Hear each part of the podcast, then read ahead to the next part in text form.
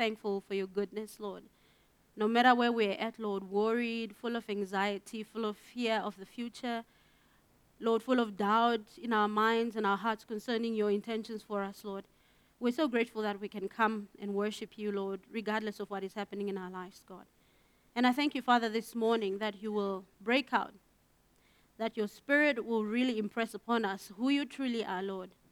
The goodness of your nature, the goodness of your character, the goodness of your person.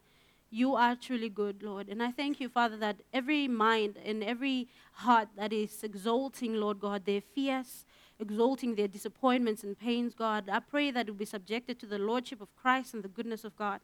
And we thank you, Father, Lord God, that uh, the word will fall on uh, fertile ground and hearts that are just willing to receive your goodness.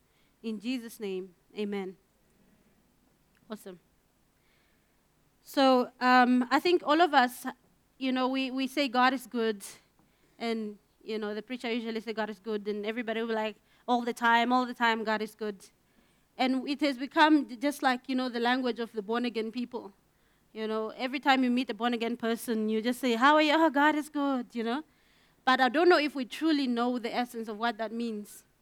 And when He is supposedly not good, most of us uh, just say, like, I'm just being real, you know, things are tough in my life. But it doesn't negate God's goodness. And this morning, I just want to paint a picture of who God truly is a good God. Um, it's so hard. Uh, you know, I, I, I, I struggle to, to, to bring to, uh, what do you call it now, uh, to reconcile a loving God that can be rude and mean and bad. I mean, I'm sure you, uh, most of you love people. You, you are born from families and you come from families and you are married, you have children, and most of you know what it's like to love someone. And when you love someone, you always have good intentions for them, isn't it? Like you're not malicious, like you're, huh, that person is going to see today, you know? You're always thinking the best about them, thinking about, you know, how, how you're going to uh, do good things for them and to impress them, isn't it? Even our kids. I mean, I have a, a little boy, he's two, two years old, and I'm, I just have good intentions for him. Even if it just doesn't make me sleep sometimes, I'm just like, I love you. In the morning, I'm just like, I love you. You didn't make me sleep, but I love you. And I'm not going to be like, today you're going to see. I'm not going to give you food, you know? And many of us believe in this God that apparently loves us, but he's not good to us. You know? He's very malicious and capricious, like he decides what he wants to do that day. Today he's so happy, tomorrow he's not happy. And that is not the type of God we serve. And if that's your, your thinking or your belief system about God, I want to challenge it uh, this morning. So, first slide. Psalm 119 says, uh, 68, can we just read it together? You are good, and what you do is good. Teach me your decrees. It's true. You are good, and what you do is good. God is in his essence and in himself good. Uh, the next slide, Mark 10, verse 18 says, No one is good except God alone.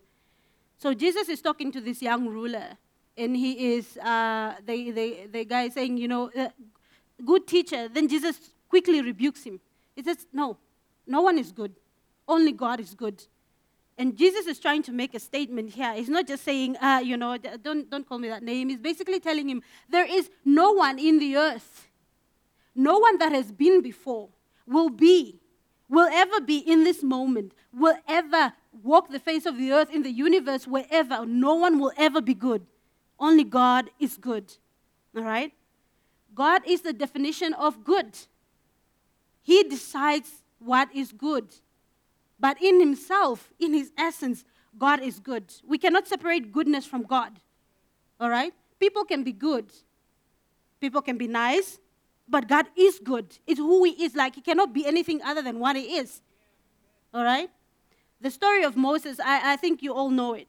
Uh, so Moses, you know, is taken out of uh, out of Egypt by the Lord, and uh, God encounters him at the burning bush or by the burning bush. And um, God tells him, you know, go to Pharaoh and tell, tell him, I am sent, sent you.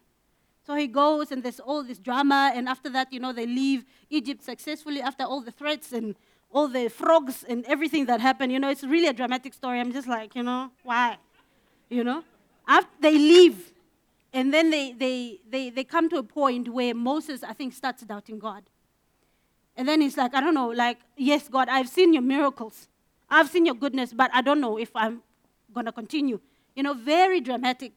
After you have seen the sea split, you know, after you have seen uh, just God destroy uh, Pharaoh's uh, army, after you have seen everything that God has done, Moses is still in doubt. I don't know, like for me, I think if I see the sea split, I'm just like, Lord, take me now. I'm, I'm done, you know? So then in Exodus 33, uh, from verse 12, I just quickly want to go there. All right. So Moses said to the Lord, You have been telling me, lead these people, but you have not let me know whom you will send with me. You have said, I know you by name, and you have found favor with me. If you are pleased with me, teach me your ways, so I may know you and continue to find favor with you. Remember that this nation is your people. You know, the drama that he's throwing there to the Lord is just too much. The Lord replied, My presence will go with you, and I will give you rest. Then Moses said to him, If your presence does not, I don't know, like God is telling him, I'm going with you. And then he's telling God, If you are not going to go with me, do not send us up from here. How will anyone know that you are pleased with me and, and with your people unless you go with us? What else will distinguish me and your people from all the other people on the face of the earth? And the Lord said to Moses, like I'm sure the Lord said, oh, okay. I will do the very thing you have asked me, you have asked, because I am pleased with you, and I know you by name. Now, you, you must know that God was telling Moses this before. So God is telling him again, I am pleased with you, and I know you by name. And the Lord, um, then Moses said, Now show me your glory. After God had said, I'm going to go with you, after God said, I'm pleased with you, it's like, I, that's not enough. Just show me your glory. I think I'll believe. After I see your glory, I will believe. And the Lord said, I will cause all my goodness to pass in front of you, and I will proclaim my name, the Lord, in your presence. I will have mercy on whom I will have mercy, and I will have compassion on whom I will have compassion. But, he said, you cannot see my face, for no one may see me and live. Then the Lord said, There is a place near me where you may stand on a rock. When my glory or my goodness passes by, I will put you in a cleft in the rock and cover you with my hand until I have passed by. Then I will remove my hand and you will see my back, but my face must not be seen. So God is telling Moses, Okay, you are asking me to see me, but you cannot see me. And God goes through all this oh, jumping hoops, trying to find a cliff and cover Moses and his back. I mean, you must think about how God bends backward for us. He did this because Moses asked him. He wasn't like, ah, Moses, you're too much for me. Just, you know, just know that I'm good, you know. God told him, I will cause my goodness to pass by you. All right? Moses wasn't asking God for, for his goodness, he was asking for God's glory. Okay? And God said, No, you can't see me. No one who sees me will ever live. And it's true. No one who sees God will live. But I will cause my goodness. Because the goodness of God, in, in, in essence, is saying, I will cause myself to pass by you. All right? I will give you myself. And that means myself is my goodness. Now, for many of us, we will not understand this because how can God say, You cannot see my face, then I will give you my back? And, you know, how, how is that? But God is saying that my, my goodness is who I am. I will give you myself because you asked me for me. I will give you me in my goodness. And then he tells him all these things I will have compassion and I will have mercy on whom I will have. But his presence was a definite guarantee for Moses. Okay? Now, in order for us to, to know God's goodness, we must know him. We cannot separate the two. We cannot say, I know God, but I don't know his goodness. I said this before. We cannot say, I know goodness and I don't know God. You know, the two are mutually exclusive. God cannot be separated from his goodness. And um, in order for us to know the essence of something, we want, uh, we have to see it and taste it, right? Uh, I am, I'm black. I don't like. You don't see another color, right?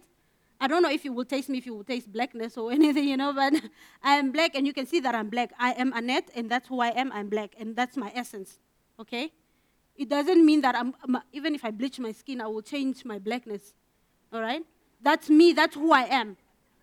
And uh, many times when, when uh, the Bible talks about essence or, or a character, it usually uses, you know, fruits in order for, for, for us to, true, to know the true character, because we know that a tree produces fruit. In, in Matthew, God is saying, you know, like uh, Jesus is talking and he's saying, a good fruit, a good tree cannot produce bad fruit. And so it is with God. God, in his goodness, cannot produce anything other than what he is. His fruit of goodness is, is, is uh, it's going to come from, from him who is the tree of life the tree of goodness. Okay, and, and, and with that, I just wanted to demonstrate something. I just want three, three people who haven't had breakfast, please. Even if you had breakfast, it's fine, come.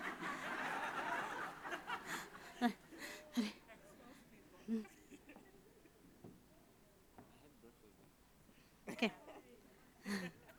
Okay, so just show your fruit, please. I, I know you all know what this is. this, that's a banana. And that's it? Uh, yeah, and that's it?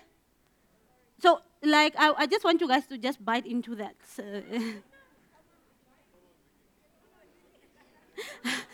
you, you.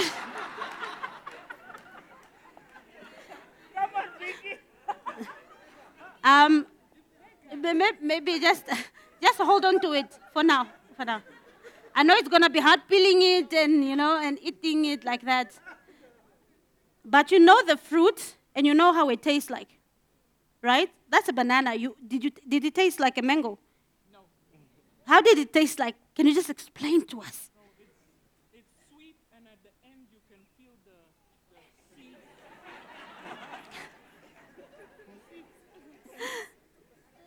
and Mega? It was amazing. you, you, you know it's an apple. Did you expect to taste an, an onion? Okay, for you we will. Yeah. but you know, when you open it, you will taste an orange. Thank you so much, guys. Free breakfast.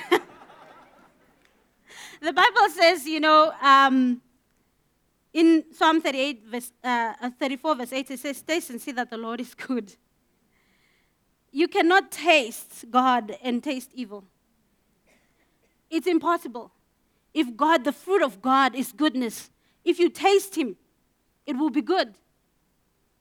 You cannot say, I'm, I tasted an apple and I think it tasted like a mango. No. Even within nature, the fruit of a tree speaks for itself.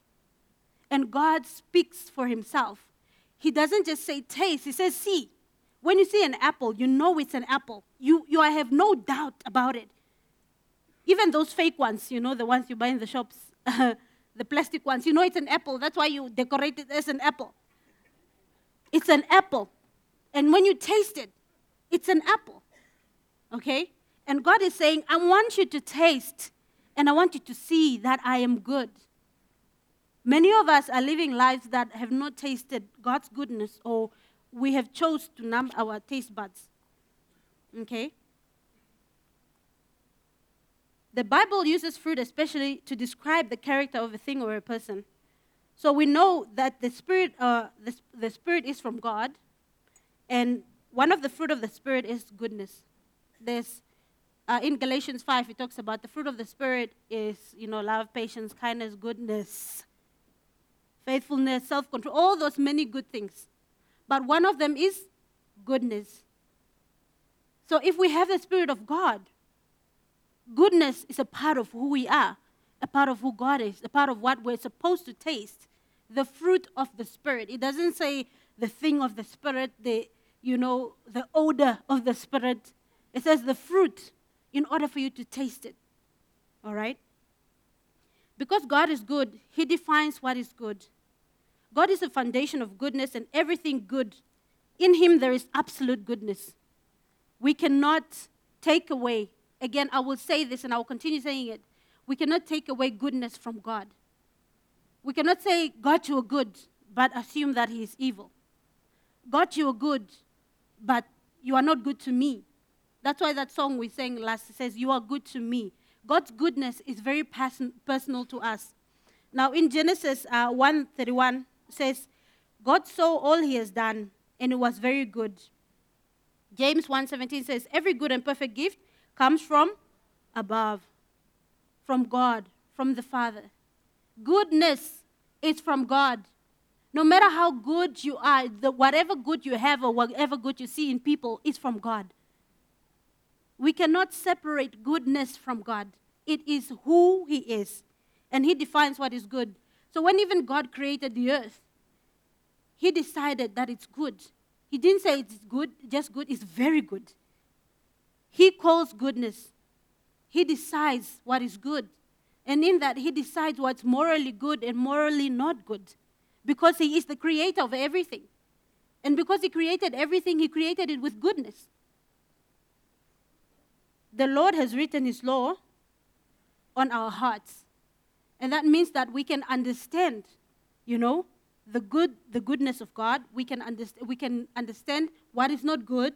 We can understand God's heart because we're made not only in the image of God, but we, we have morally come to know, you know, uh, what God desires of us and what God requires of us. Can I have the next slide, please? God's intentions and motives are always good. Uh, not that one. nope, not that one. Uh, nope, not that one.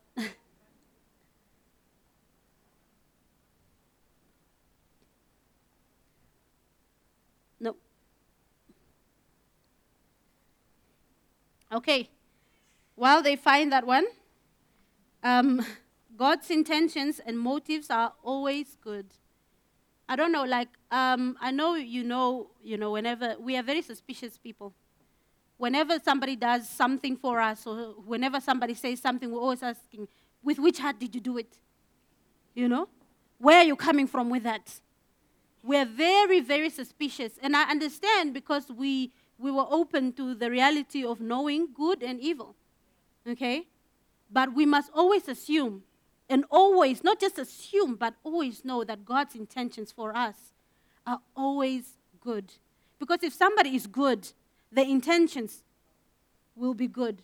Because first you start with the character, then you start with then you go with the motive, and then after that the behavior. So God's character is good. We have established that. Not only is, is his character good, but his intentions for us are always good. God's intentions can always be trusted because his motives are always from love. For God so loved the world.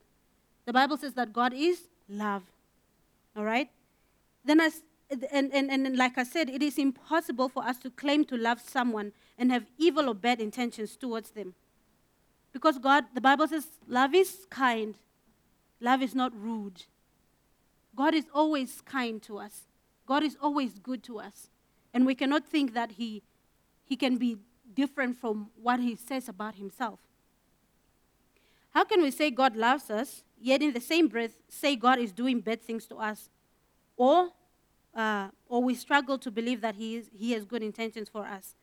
Romans 8:28 says, uh, And we know that in all things God works for the good of those who. So, in all things, it doesn't say in some situations or when you are happy or when you have breakthroughs and miracles in all things. God works out for for the good. All right? We must really begin to live in this realm. Because when we live in this, we will have multiple breakthroughs. Our worship will be so different. We won't come to church just standing and looking at the PowerPoint. You know? We won't be held back by the lies of the enemy. His will is good towards us. At the birth of Jesus Christ, the angel said, said in Luke 2 13, is, uh, it, it goes, and suddenly there was with the angel a multitude of the heavenly hosts praising God and saying, verse 14, Glory to God in the highest, and on earth peace, goodwill towards men. Goodwill. God's will for us is always good. Romans 12, verse 2 says, Then you will be able to test and approve what God's will is. What is His will? His good, pleasing, and perfect. Jeremiah 29 11 says, I know the plans. Plans to? And not to? I mean, how much more proof do we need? But many times we think, God, uh, you just want to harm me. Why me all the time? God is holy and he is perfect. Psalm 18:30 says, "As for God, his ways are perfect." And because he is perfect, there cannot be evil inside him. He is holy, set apart. There is no God, no being in the earth that is like our God. He is holy, holy, holy, holy. And when the angels uh, say this, I'm sure they, they kind of like have a revelation of, of that holiness because he's so different. He, God is so different, different from us, different from any other being, different from the demons. He's so different. And many times we try to put him in the same category, you know? God is consistent.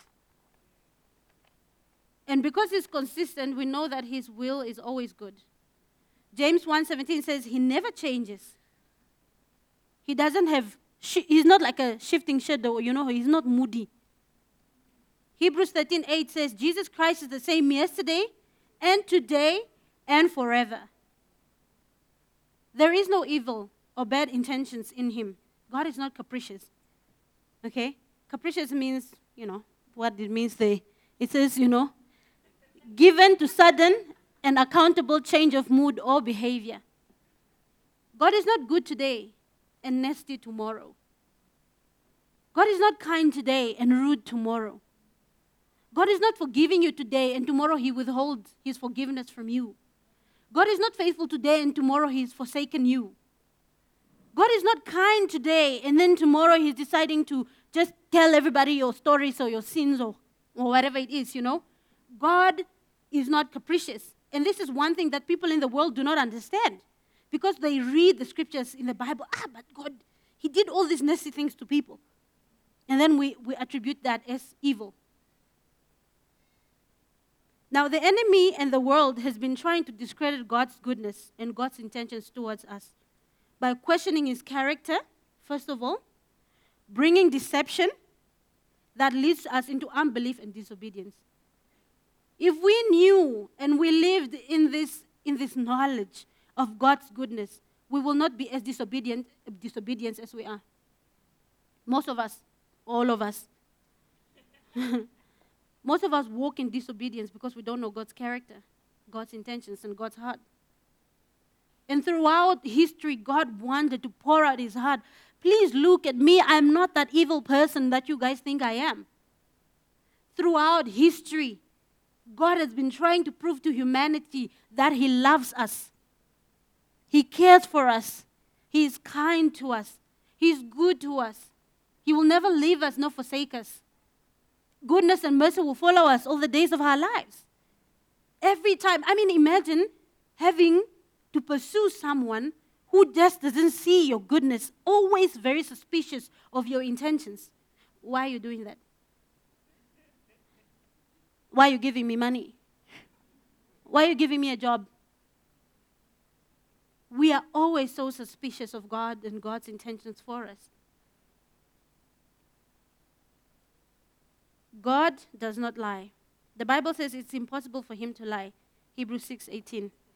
Now, when God says he's good, it's either he's lying or he's not. And whatever we believe about him will, will, will manifest or will expose what we, we think of God. It's either he's a liar or he's, he's speaking the truth. So if we think God is mean, rude, not kind, we think he's lying. God, you are lying. You are not good. You know? But the Bible says it's impossible. God, there is everything is possible with God, right? Everything in this earth, there is nothing impossible. Only one thing. It's impossible for him to lie. How is that that we cannot get that? I'm telling you I'm good, no, you are lying. But I'm not lying. but God, you're lying. Look at my life. Look at what is going on in my family. Look at the pain that is in the world. I mean, sometimes we even take offense for things that don't even, you know, concern us. But look at the world, God. Look at the street kids. But I'm good. But you're not. And we, we have this constant battle with God. He's trying to prove to us, and we're saying He's not good. Graham Cooke says, God cannot be anything other than what He is, or what He says He is. Can I have the next slide, please? Now, how does God reveal His goodness? God reveals His goodness through natural gifts. I think we know that. Not only like blessings, but gifts also. God is good to everyone. The Bible says, you know, in Psalm 145, verse 9 says, The Lord is good to all and has compassion on all He has made. Because we're created by God, we, we will experience an exponential goodness. Even people who think they've made it by themselves, it is God's goodness. God is good to everyone. Matthew 5 uh, 45, Jesus is saying that He makes His rain and the sun shine on everyone. So, all creation, flowers, water, every part of creation has experience of God's goodness. Even you in this room who is doubting God. We have all experienced God's goodness. Your life, the breath that you have, the hair or no hair on your head, you know? the family that you are born in, the food you eat, the clothes you wear, every little detail is from God. Humanity can never take credit for things that they have not come up with. Everything is from God. God created everything. And we experience his, his not only his love, his compassion, his grace. I mean, those are the spiritual blessings that we have in Christ. Not only do we have natural blessings, but we also have spiritual blessings. And those include, can we just read them? Compassion, forgiveness, salvation, sonship, knowledge, and wisdom, etc., etc., etc., etc. We have so much. The fact that you can worship, perceive the Holy Spirit in your life, that is a gift from God. The fact that you can pray in tongues, who do you think is from your, your pastors? You know? The fact that you have miracles in your life, breakthroughs, that's from God. The fact that you have a Bible, the written word of God, that's a gift. The fact that you're able to prophesy, the fact that you, you, were, you were chosen by God, the fact that Jesus died for you, it's a gift of eternal life. The fact that not only did God send his son, he forgave you. He continues forgiving you. And he has mercy, compassion over you. Not just you, everybody around you. The fact that he's blessed you to be a blessing. Many times we attribute these things to our maybe goodness or things, but it's everything is from God. And like I said, you know, we we have such a great blessing from God through Jesus Christ.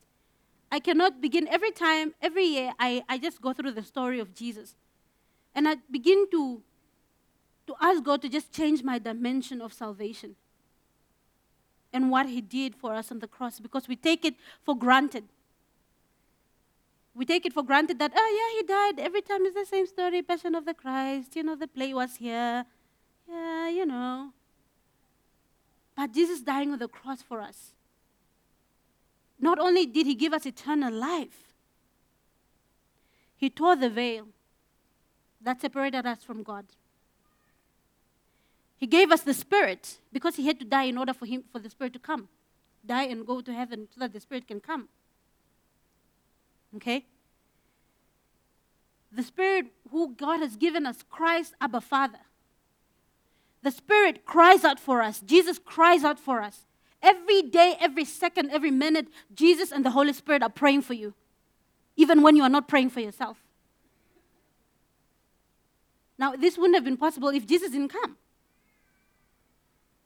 And that's what God intended for us, like we read in Luke goodwill towards men. God wanted us to experience this life in the resurrected life. The life that we can be free from sin. Isn't that great? Romans talks about that we are no longer slaves to sin. We are not obliged to sin. I mean, what? Many people are just, you know, oh, I can't stop this, you know. But many of us don't know that we've been that that that that hold and slavery in sin has been broken over our lives. We have within us a desire to please God. The world doesn't have that. We have in our hearts a desire to do good. Not only are we guaranteed eternal life, that is like the, the, you know, the cherry on the cake. But in this life, we have the Holy Spirit who gives us joy, who gives us peace, who gives us kindness. We have the Holy Spirit who takes us out of depression and the mess, worry, anxiety. We have all those things. We are children of God, of those who have believed in Jesus Christ. That is our portion. And many times we just think, nah, you know, it's just salvation, you know. It's not just salvation. We have such a wonderful gift. The fact that we can know what God wants us to do tomorrow. The fact that we have the spirit of prophecy. The fact that we can prophesy in other people's lives and see what God is saying concerning their lives. The fact that we have truth residing in us. We have abundant life. Is that not God's goodness? We should stop moping, stop complaining, and stop being defeated because we are victorious. In fact, we are more than conquerors. I mean, it's one thing to conquer, it's another thing to be more than a conqueror. You know? I'm sure when you, you know, when you are in a, in, a, in, a, in a game or in a race and you win, you're like, yes, victory, I did it. But the Bible says you are more than that. You already won even before you, you went to the games. You know? How much more can we really worship this God and believe in His goodness for all the things that He has given us? Paul always cried out for the church. He said, I want you to know the spiritual blessings that you have in Christ. Ephesians 3:20. I want you to know the blessings that you have. The good things that God has for us. It is so important that we live in this realm. Otherwise, we'll be a defeated army. An army who does not know their God. In order for us to do mighty exploits, we have to know that God is good.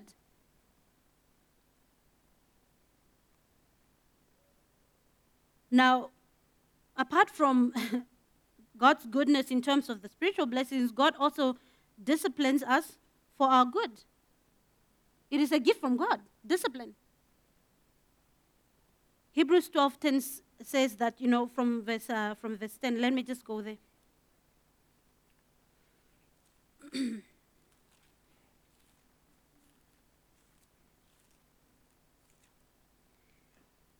Hebrews 12 from verse 10.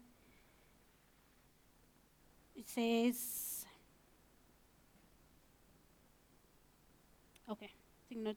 Let me just start from verse 7. It says,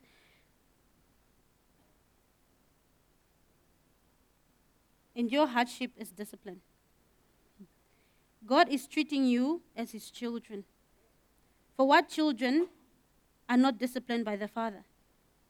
If you are not disciplined, and everyone undergoes discipline, then you are not legitimate, not true sons and daughters at all. Moreover, we have, we have all had human fathers who disciplined us, and we respected them for it.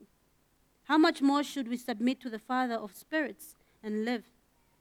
They disciplined us for, the, for a little while as they thought best, but God disciplines us for our right? For our? For what? Discipline from God is good. It is not just all the spiritual blessings, natural blessings, you know, and also discipline is a part of God's goodness. You know? We cannot say God is good. There's always, you know, all these blessings for you and all this, you know, materialistic thing. Your, this is your year, your favor. But when He disciplines us, oh, it's not my favor, Lord. This is not my year. It is good to be disciplined. It is good. We must receive it and say, Thank you, Lord, for your discipline. Thank you that you care for me enough. In Matthew 15, uh, in, in John 15, Jesus talks about the fact that we are in the vine. And whatever uh, branch that is not bearing fruit will be cut. But also, if you're bearing fruit, you'll be cut. Either way, God is going to cut. you know? It's important for us to know that He's doing it for our good. I don't know if you know gardening. I actually don't garden, obviously. You know, I don't have plants, fake ones only. But um, in order for, for a branch, so usually what happens is the, the, the, the, the plant grows. And there's always this dry, dead ends. And if it must be cut in order for it to grow nicely and beautiful and everything. And the discipline that God gives us, if we are not bearing fruit, we think, no, God is being mean to us. And He will use other people in our lives.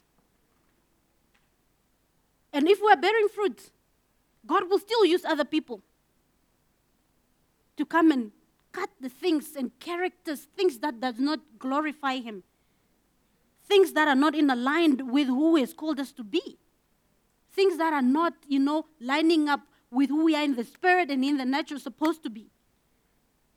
If we are not bearing fruit, God will cut you. If you are bearing fruit, God will cut you.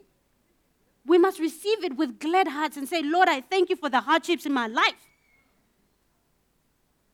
Thank you that I can endure. People don't understand us when we're going through hardships. You are being fake when you are praising God. You must praise God. Rejoice always. Rejoice. It is for your good, it is for my good. God is not having bad intentions. If He knows, eh, our earthly fathers, so, you know, if they know, no, no, you can't do that. I'm not going to do that. I'm going to discipline you. They, who are earthly fathers, if they who are wicked know how to do good things? How much more the one who sees our hearts and everything concerning us? He knows that you're not supposed to be in that place. Some of us are in places that we're not supposed to be. And God is telling us to go, but we are being so stubborn. And God is cutting things in our lives, making people disrespect us, making people overlook us. But God is doing it so that He moves you. Okay? Some of us are just very comfortable where we're not supposed to be. But God is saying, I want you for something different, for my good. And because of my good, I'm going to reposition you. And it's going to hurt. I'm going to break friendships. I'm going to break relationships. But it's for your good. Don't think it's the people, it's God. These mean people. they don't see my life. my anointing, my power. You don't know who I am. I will show you. Leave it to the Lord. When you're going through hardships, relational hardships, friendships, uh, marriage, whatever it is, hardship that you will ever think of, it is the Lord. Because God is greater than the enemy. God is bigger than any principality or power. He knows your life. So all the hardships is for your good. Praise the Lord. Now, if God is good, then why? Can we have the next, you know, insert your grievance and problems here? If God is good, then, then why? Why are things happening like this in my life? If God is really so kind, like you're saying He is, why, why is everybody not looking at me and, and trusting me? Why, why is this happening in my life? Why, there's so, so, why is there so much pain? And we, you know, when you are when you're having a problem with God, the pain just doesn't remain here; it goes out. Then it becomes this poisonous thing. You start just seeing evil and negative things all the time. Why are the people standing at the roadblock? And you're like, but it's police people. You know? Why, why is this? What if God is good? Why, why, why did I get a ticket for speeding? You know? Ah, Lord, you, you, you know? So I've been challenged in my life. I've been trying to get my license. I practice very well. very awesome. I'm like, you know, I can drive everything. And whenever I practice, I'm always like, oh my God, I'm going to get it. I've gone four times. I didn't get it. I'm like, but Lord, you gave me a word. Yeah. So afterwards, I get so angry. If you were good, you would have spoken to that NATAS officer. Favor, Lord. I'm your child. They don't know who I am. I mean, I go there binding, declaring, everything. I don't come there with a license. I don't laugh, you know, when it happens, obviously. if God is good, why are there no miracles in my life? Got that promotion that I've been waiting for. God, if you are so good, really, why am I still waiting here? Why am I single?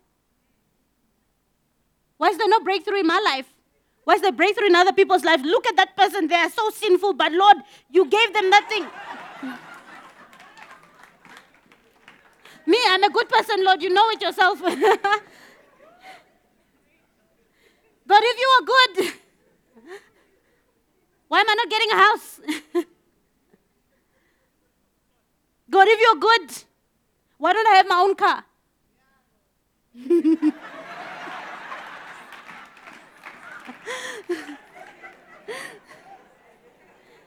Lord, if you are good, why am I struggling with this thing that is in my life, the thorn in my flesh? Lord, why did you give me this husband? Why did you give me this wife? If you are good, why are my kids not serving you? If you are good, why is my business struggling? If you are good, why are people getting away from me? Can we just read that ridiculous quote that is there? How dare you? How dare you create a world in which there is such misery? That's not our fault. It's not right. It's utterly, utterly evil. Why should I respect a capricious, mean minded, stupid God who creates a world which is so full of injustice and pain? Stephen Fry. This is not just the sentiments of the world. Atheists, postmodernists, Christians, religious people. When we don't see goodness, when we don't see things unraveling according to our, our plans, when we don't see those things coming through, we start saying that exact same thing, you know, throwing tantrums at God. God is not like, He's not bothered. He is not moved by that. It just hurts him that's, that we think about him like that. He's not like, yeah, they're making me angry now. I'm going to, you know, send some fire. It breaks his heart that we think that of him. We have a dilemma, you know, as children of God. Because we really want to believe that God is good. But also because of things that happen in our lives, we struggle to believe that He's really good. We know, we will sing it when we come in worship and we want to believe it so, you know, so hard. We, yes, God, you're good. We pray in tongues and the situation doesn't change. Months, yes, things are the same. And we begin to wonder if God is really good. Now, we have, like I said, the dilemma here because the reality is what happened when God made man he made Adam and Eve. I cannot talk about God's goodness without touching this point. He made Adam and Eve, and He put them in the garden. He trusted them. He said, You know, you can eat from everything. Except what? The tree of knowledge of good and evil. That's what he told them. Don't, don't, don't, that one you cannot, don't even eat it. Don't even think about it. And then he puts them in the garden there, you know, walking around. I'm sure they were like not bothered at all. Because they knew if they eat, ate it, they would die, you know. So they were kind of like, oh, okay, this tree is quite hectic. So then comes the serpent. And he, he does this. It is the weirdest thing that happened to them. In Genesis 3 says, Now the serpent was more crafty than any of the wild animals the Lord God had made.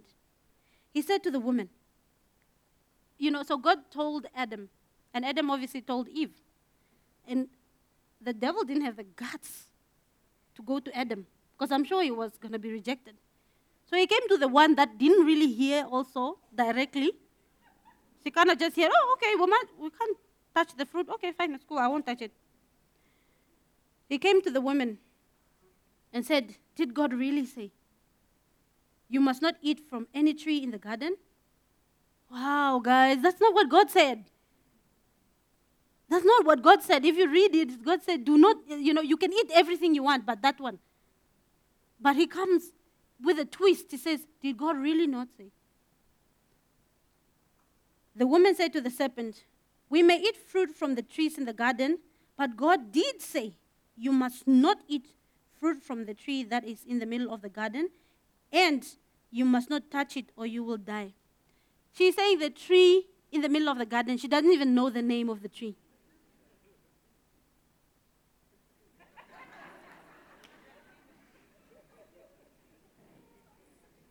And it says here, you will not certainly die. That's what the devil says. God told them, if you eat that tree, you will die. The devil's like, but you won't die. I mean, if some if God gives us things that we need to do, the commands of the Lord, He tells us, don't do that. And the devil is like, but you won't, but you won't. But nothing will happen to you. If you disobey God, nothing will happen to you. And then the devil says this For God knows that when you eat from it, your eyes will be opened, and you will be like God, knowing good and evil. When the woman saw the fruit, that the fruit of the tree was good for food and pleasing to the eye, and also desirable for gaining wisdom, she took some and ate it. Okay? So the tree looked suddenly very good. It looked very pleasing and it looked very desirable. And then she ate it. Like she didn't even think twice. I'm sure, like, oh, oh okay. You know? She also gave some to her husband who was with her, and he ate it. I don't know what he was doing, keeping quiet, you know not rebuking her. but I, I don't know what was going on here. I really don't know. I wasn't there, so I can't, you know. So suddenly, this is what happened after the eight. Then the eyes of both of them were opened. Suddenly, the eyes were opened. Not their physical eyes, it was the enlightenment of the mind. And they realized they were naked. Before then, they didn't know. Of course, they were naked you know? Before then, they didn't know they were not, like, they didn't worry about those things, you know? It's like, why? You know, then they realized they were naked. And they sewed together, and they sewed fig leaves together and made coverings for themselves. Then the man and his wife heard the sound of the Lord God, and he was walking in the garden in the cool of the day. And they hid from the Lord God among the trees of the garden. But the Lord God called to the men, Where are you? He answered, I heard you in the garden and I was afraid. Suddenly there was fear. Before then, they were not fearful. They disobeyed God, they were afraid, uh, they were enlightened, they were naked, and they became fearful. And then they said, I was afraid because I was naked, so I hid. And he said, Who told you that you were naked? Like, who told you that? Who enlightened your mind? You are not supposed to know you are naked. Have you eaten from the tree that I commanded you not to eat from? And then the man said, now obviously this one, the classical one. The woman, he doesn't even say the name. this woman, the woman you put here with me, she gave me some fruit from the tree and I ate it.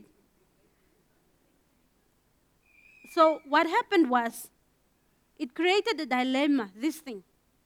Because before the fall, they knew God only. They knew His presence, they knew His love, they knew everything. But because they sinned, now they knew good and evil.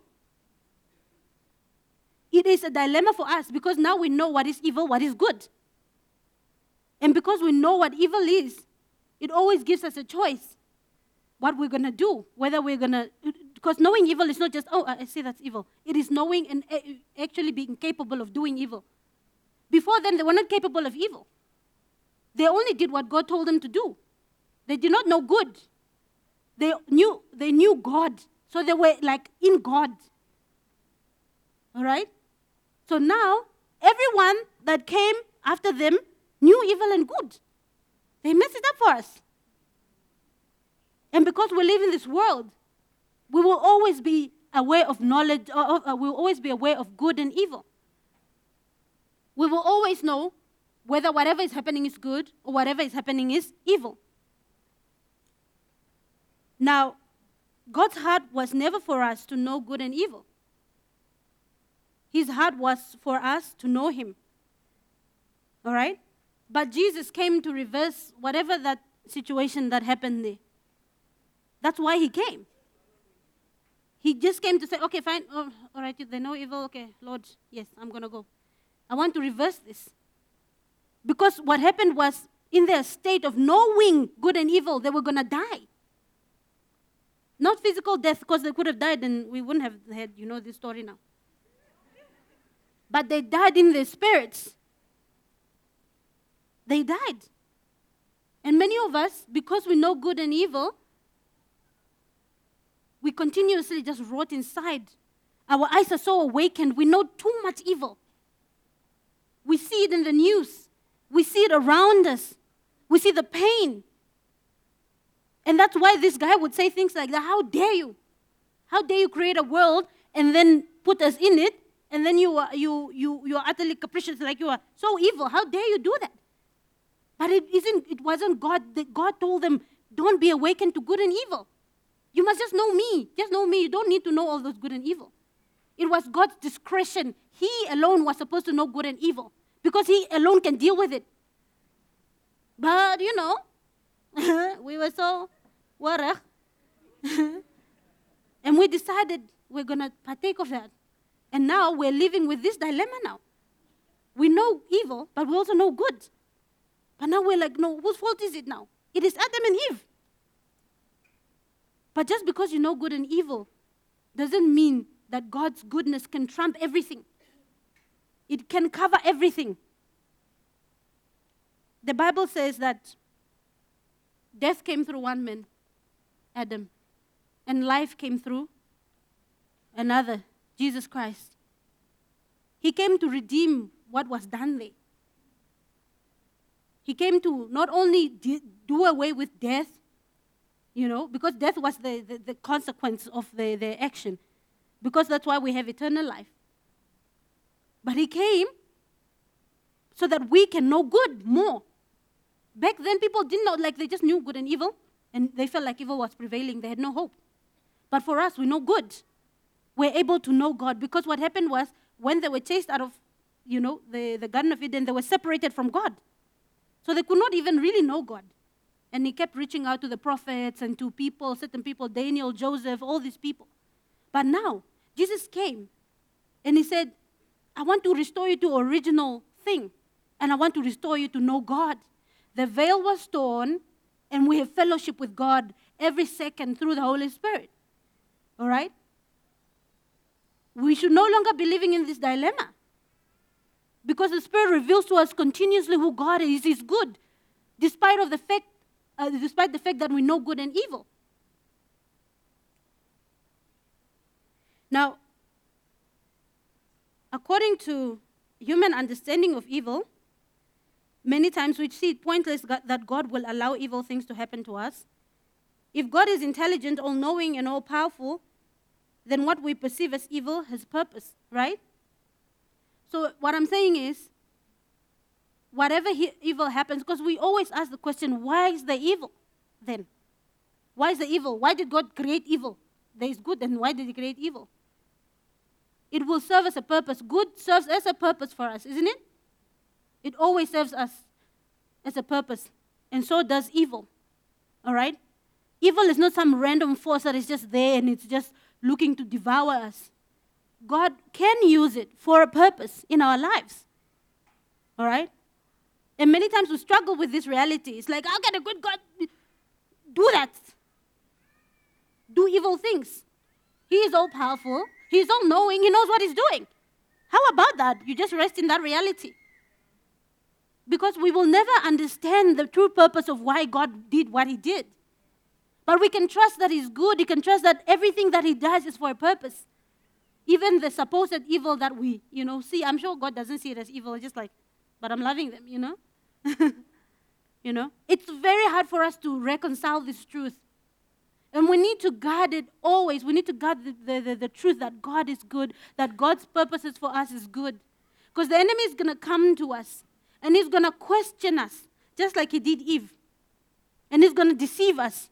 And it's going to lead us towards disbelief or unbelief and, and, and disobedience. That's why many of us are struggling in our walk with the Lord. Because we've listened so much to the voice of the enemy. We have. We have given him all the right to speak to us.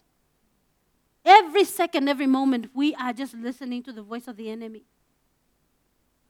Not knowing that God's intentions are good and whatever he does for us, you know, according to Romans uh, 8, that says, But we know in all things God work it for our good. Our response, that's now uh, the, the, last, the last slide. I like what Graham Cooke says.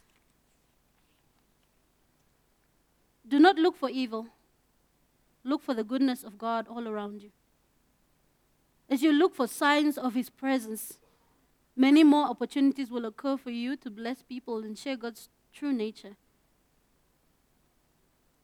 The Bible says in uh, Romans 16 19, I think that's a verse. I want you to be wise about what is good and innocent about what is evil. In order for us to even come close to thinking that God is good, we have to start seeing good. Taste and you must see. You must begin to see that God is good. Look for the good around you. You know what I do when I'm in a dilemma of evil and good? I just look at the, uh, the many things that God is doing in people's lives. Oh, this one got engaged. Yes, Lord, thank you. The devil lost. Lord, thank you. That one got a promotion. Yes, I celebrate with other people, even if I don't see in my own life. Okay? I celebrate the testimonies, the good things that's happening around the world. Last, uh, last night, South Africa gathered together to pray. How awesome is that? That is great because there's so much evil that is happening in that nation, but good came out of it. There was a prayer that went up to heaven. They said uh, approximately a million people showed up. It was a huge farm, lots of people. How about we celebrate things like that? Let's not look at how people are burning their, their campuses and, oh my gosh, the news is just so depressing. How about when we read the newspapers we actually look at the, what the, the negative is and we start praying for God's goodness. How about that? How about we, we look for the good in where we are at in our lives? I am not stranded. I am not hungry. I am clothed. That's God's goodness. Do not exalt your disappointments. Do not exalt your circumstances. You must exalt God. That is really the key to breakthrough. Two weeks ago, the Lord told me, You know, your key for your breakthrough is in my goodness. I said, Okay, now what must I do now? Just believe that I'm good. Okay, that's simple. It's not simple. Because you have to go against your mind, your worries, your pain, the disappointments, everything that is happening. You have to just come against it like a wave, and then you have to believe that God is good and praise Him for it. We cannot be going around looking for evil. Evil will discourage you. It is meant to discourage you. Evil will take your focus from God. It will take your focus from who God truly is. That is a good, good father. He's a good father. And we must have an attitude of, I don't understand your power or what you're doing, but I will praise and trust you. Many of us struggle with that. But I want to understand. But I want to know. God, I want to know. And God is like, But I don't want you to know. But I want to know. You have been given the knowledge of good and evil. You're not, you have not been given the, the gift of all knowing. So if most of us, I'm sure if we, we knew it all, there wouldn't be any need for God. Because we know how everything is going to turn out. Then we'll. Okay? God invites us into this adventure. And what I want to do today is I, I just want us to,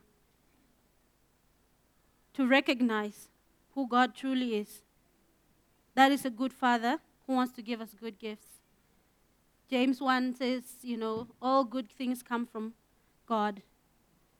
And then in, in Matthew 7 says, you know, if we who are wicked know how to give good gifts, how much our Heavenly Father? And we need to repent for doubting God's goodness, for having been offended by God's character, and what happened to, to us or to others. We need to repent for having exalted our disappointments. We need to, to repent for, for, for believing a lie from the enemy about God's intentions. We need to also repent for being impatient because sometimes it's not that God is not good, sometimes He's just calling you to patience. We need to repent for stubborn hearts that just said, No, God is not good. The Bible says that God's goodness leads us to repentance. So this morning, I know we are uh, out of time. I just want us to get just get up this morning. And I just want us to have a time of repentance.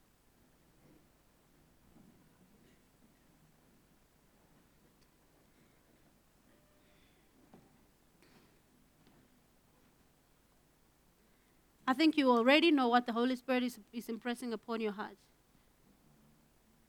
God wants us to have a loving, close relationship with Him.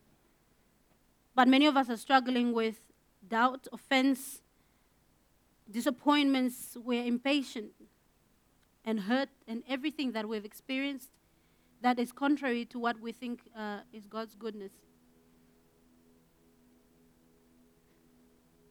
So I just want us to just lay our hearts before the Lord this morning. And I just want us to pour out our hearts.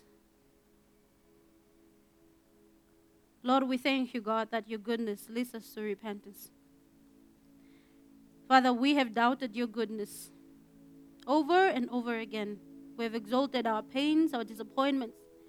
We've taken offense on other people's behalf who have not, according to us, received your goodness. We have exalted everything else but you, your character. We have not exalted you, God, for who you truly are. You are good, and you cannot be anything other than what you are. Lord, many of us have been trusting and we've been waiting on you, but we feel as though it's taking forever we feel as though you're not going to come through and we're failing in our faith we're failing in our in our hope and trust in you god so father i just want to pray god right now that you will just renew our strength in you because those who trust in the lord he will renew their strength. They will mount upon wings like eagle. They will run and not be weary. They will walk and not be faint in the name of jesus. Father we receive your strength this morning. We receive the knowledge of good of you, God. We receive the fact that you have good intentions for us. We receive the fact that you love us and you do not have bad intentions and you mean well for us every second, every moment. Lord, we thank you, Lord, that Holy Spirit is praying for us even when we cannot pray in our pain. We thank you that Jesus is groaning for us, Lord praying for us every moment that we will come to the true realization and knowledge of this good God. Thank you that you will be formed in us, God. And Father, we just want to pray right now in thanksgiving for what you have already done for us. Help us be a people that remember your goodness and where you have taken us from. Help us be a people, God, that exalt you. Like in Psalms it says, Bless the Lord, O my soul, and forget not all his benefits. Father, bring to remembrance every good thing, the miracles, Lord, that you have done in our lives, in other people's lives, the breakthroughs, Lord God. Every good gift that you have given us in the natural in the spiritual, bring to remembrance that, Lord. And we pray right now that you just raise our expectation of praise in you, God.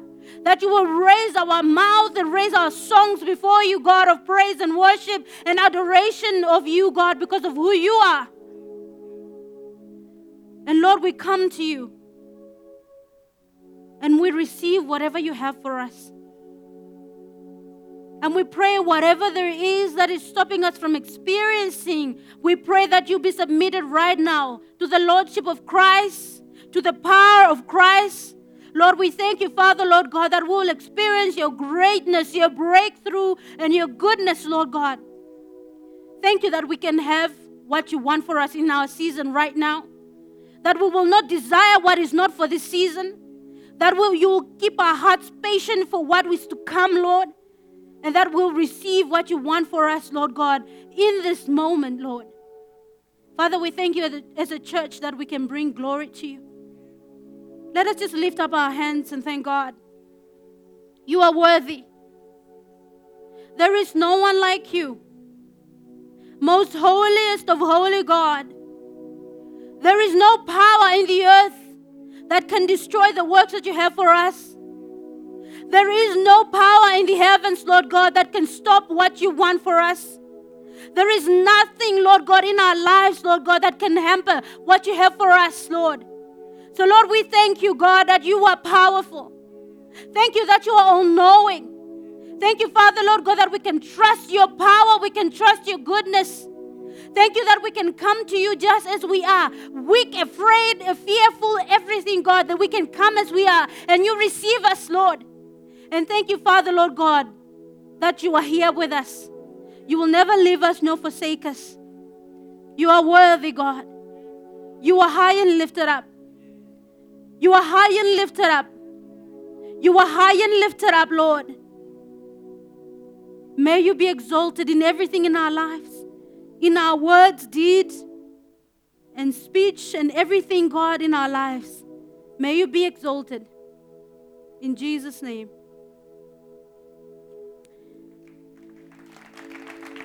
This morning, if you do not know God and you do not know the goodness of God, I just want to invite you to come to the front so we can pray for you to receive God and His goodness. Every one of you who do not know God, if you are here this morning and you do not know God, I just want to invite you. You are missing out. The privileges that we have as children of God is beyond measure. So I just want to extend my invitation for people who, who did not receive God or who have not given their lives to the Lord. If that's you this morning, I just want you to come to the front. Do not be afraid. Do not be afraid. Is there anybody like that? So I just want to close off. Lord, you are good and your mercy is forever. Amen.